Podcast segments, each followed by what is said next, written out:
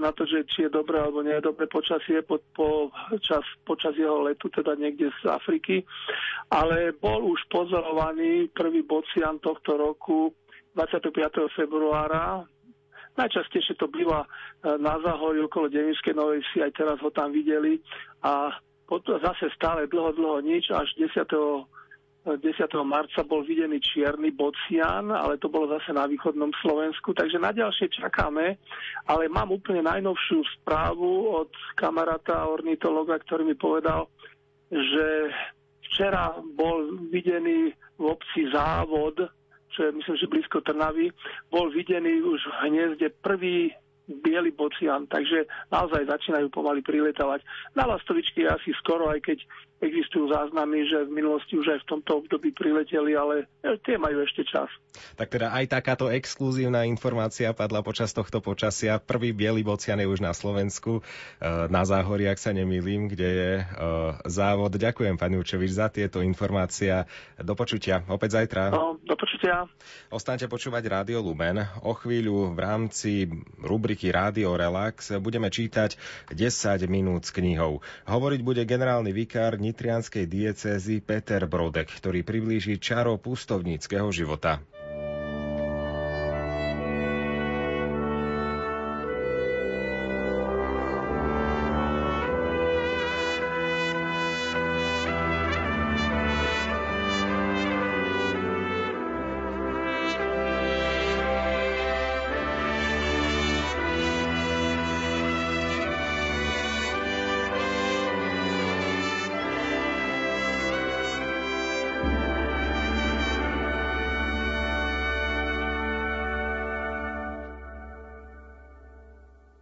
Sedej, slunko, sedej za vysoké hory. Nebudeš-li sedat, stáhnu tě za nohy.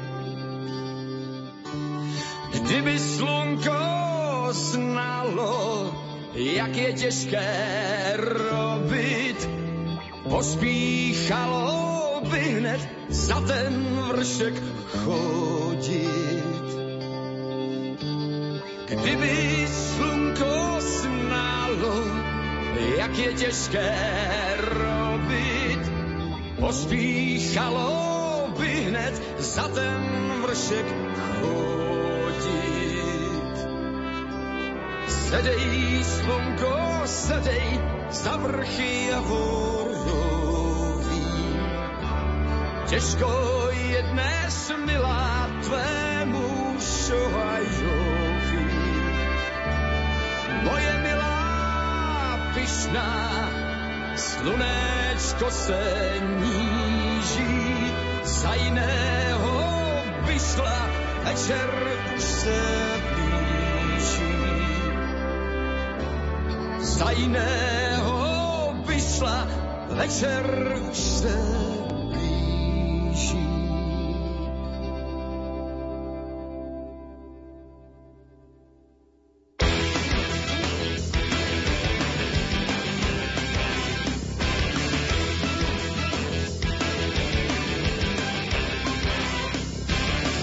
Kostelíček svoní, trucuj, milá, trucuj.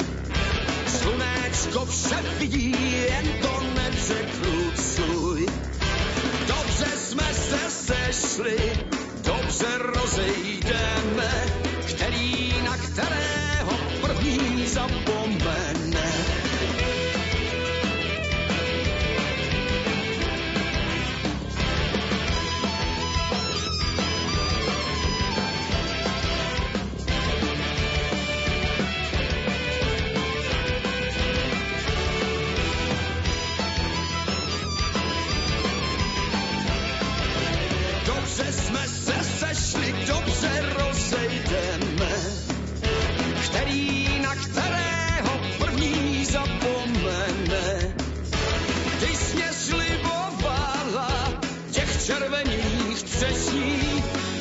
jsou zelené, už jsme se rozešli. Ty jsi mě slibovala těch červených třešní, ještě jsou zelené, už jsme se rozešli.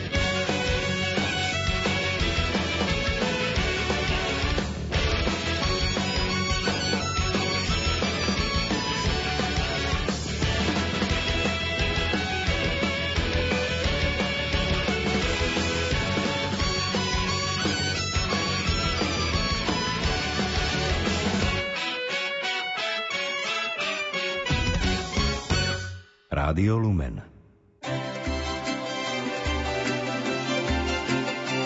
Rádio Relax. Rádio Relax.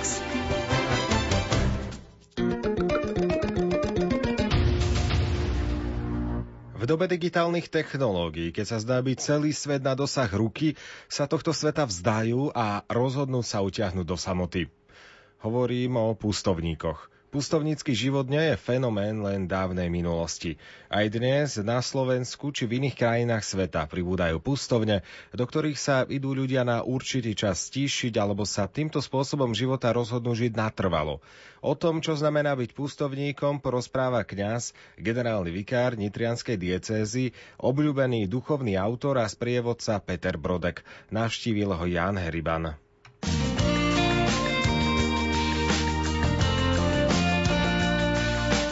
10 minút s knihou. Otec Peter, približte nám, koho možno označiť za pustovníka a aké sú jeho charakteristické znaky.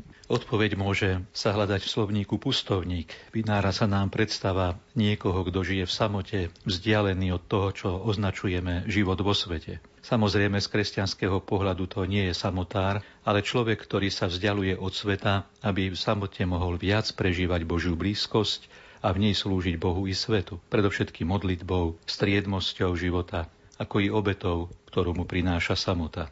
Chce žiť sám, ale nie osamelý. Samota či pustovňa je pre ňo cestou k hĺbšiemu zjednoteniu s Bohom.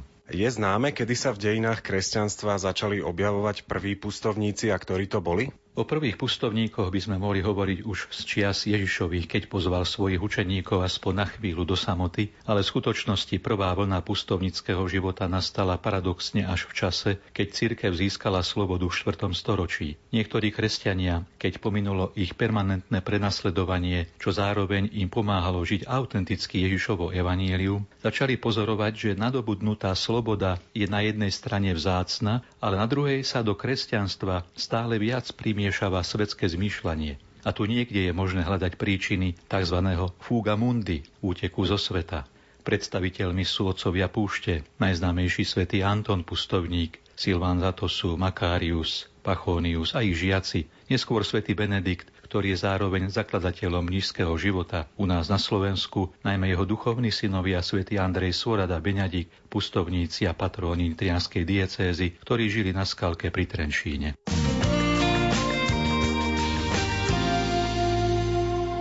Jedným z obľúbených pustovníkov 15. storočia bol svätý Mikuláš z Flue, ktorého životopis vyšiel nedávno už v druhom vydaní vo vydavateľstve Spolku svätého Vojtecha.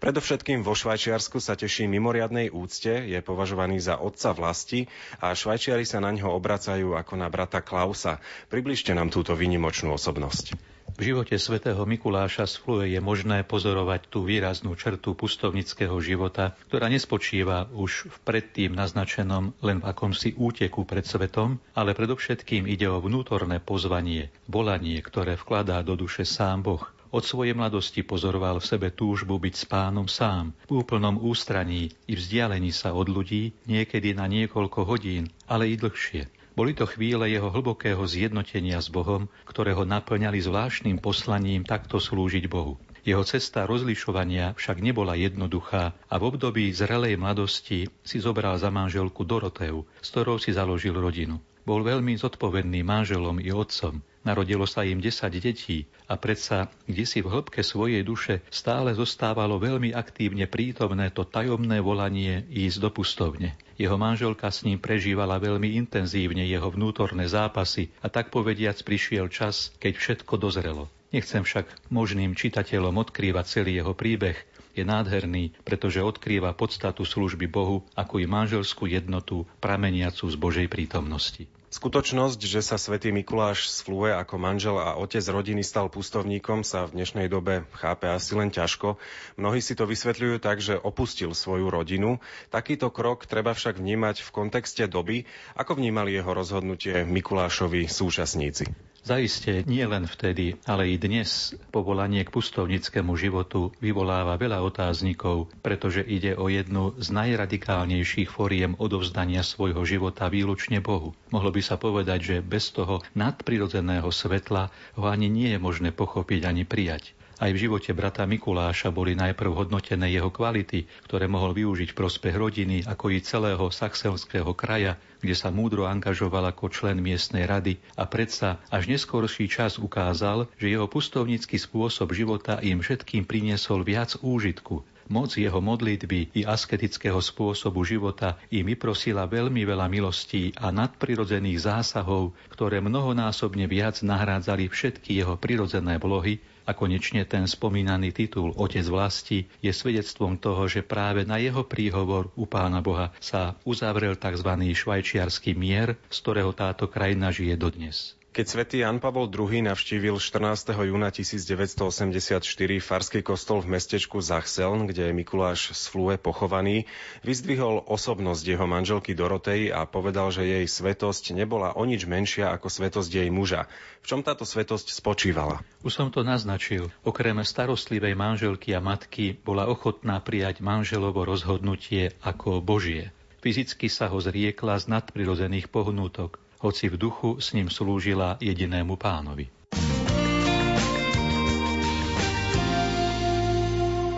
Pustovnícky život začína ľudí priťahovať aj dnes. Čo je podľa vás príčinou túžby po pustovníckom živote? Nie som si istý, či dnes ľudí priťahuje autentický pustovnícky život, alebo je to skôr potrebné vyhľadanie samoty, aby sme sa vydýchali z presítenosti svetom, prípadne v samote hľadali odpovede na potrebné otázky. Pustovníkov, ktorých som mal možnosť navštíviť, však predovšetkým charakterizuje úsilie o osobné obrátenie, ako i úloha verne stáť pred pánom aj za tých, ktorí pred ním nestoja. Vyskúšali ste pustovnícky život aj na vlastnej koži? A ak áno, čo pre vás znamenala táto skúsenosť? Moja skúsenosť je krátkodobá, ale vždy, keď mám možnosť sa utiahnuť na pár dní do samoty pustovne, nachádzam viac svetla i pokoja pre môj život. Pre niektorých ľudí je nepredstaviteľné alebo nemožné utiahnuť sa na určitý čas do skutočnej pustovne. Viete našim poslucháčom ako skúsený duchovný sprievodca poradiť, ako si môžeme vytvoriť pustovňu aj uprostred ruchu sveta a každodenných povinností? Stretávam sa s ľuďmi, ktorí podobne ako známa kniha od Karla Kareta Púšť uprostred mesta snažia sa denne vo svojich príbytkoch si vytvoriť priateľné miesto i potrebný čas, kde vstupujú do pustovne aby mohli viac počúvať Božieho ducha, ako i prihovárať sa za rôznych ľudí a potreby spoločnosti.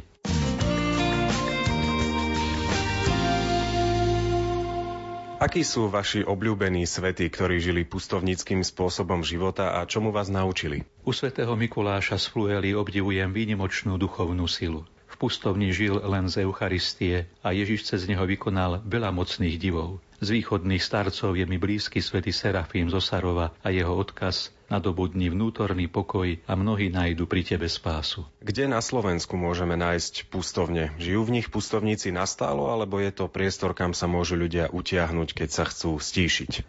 Pustovníci, ktorí žijú dlhodobo v pustovniach, sa snažia ukrývať svoje miesto pred svetom, ale okrem nich je možné pobudnúť kratšiu dobu v niektorých pustovniach, ktoré boli pripravené pri niektorých kláštoroch našich reholníkov. Tiež je možné stráviť niekoľko dní v pustovni, ktorá je zasvetená bratovi Mikulášovi v Štiavnických vrchoch. Informácie je možné nájsť na webových stránkach.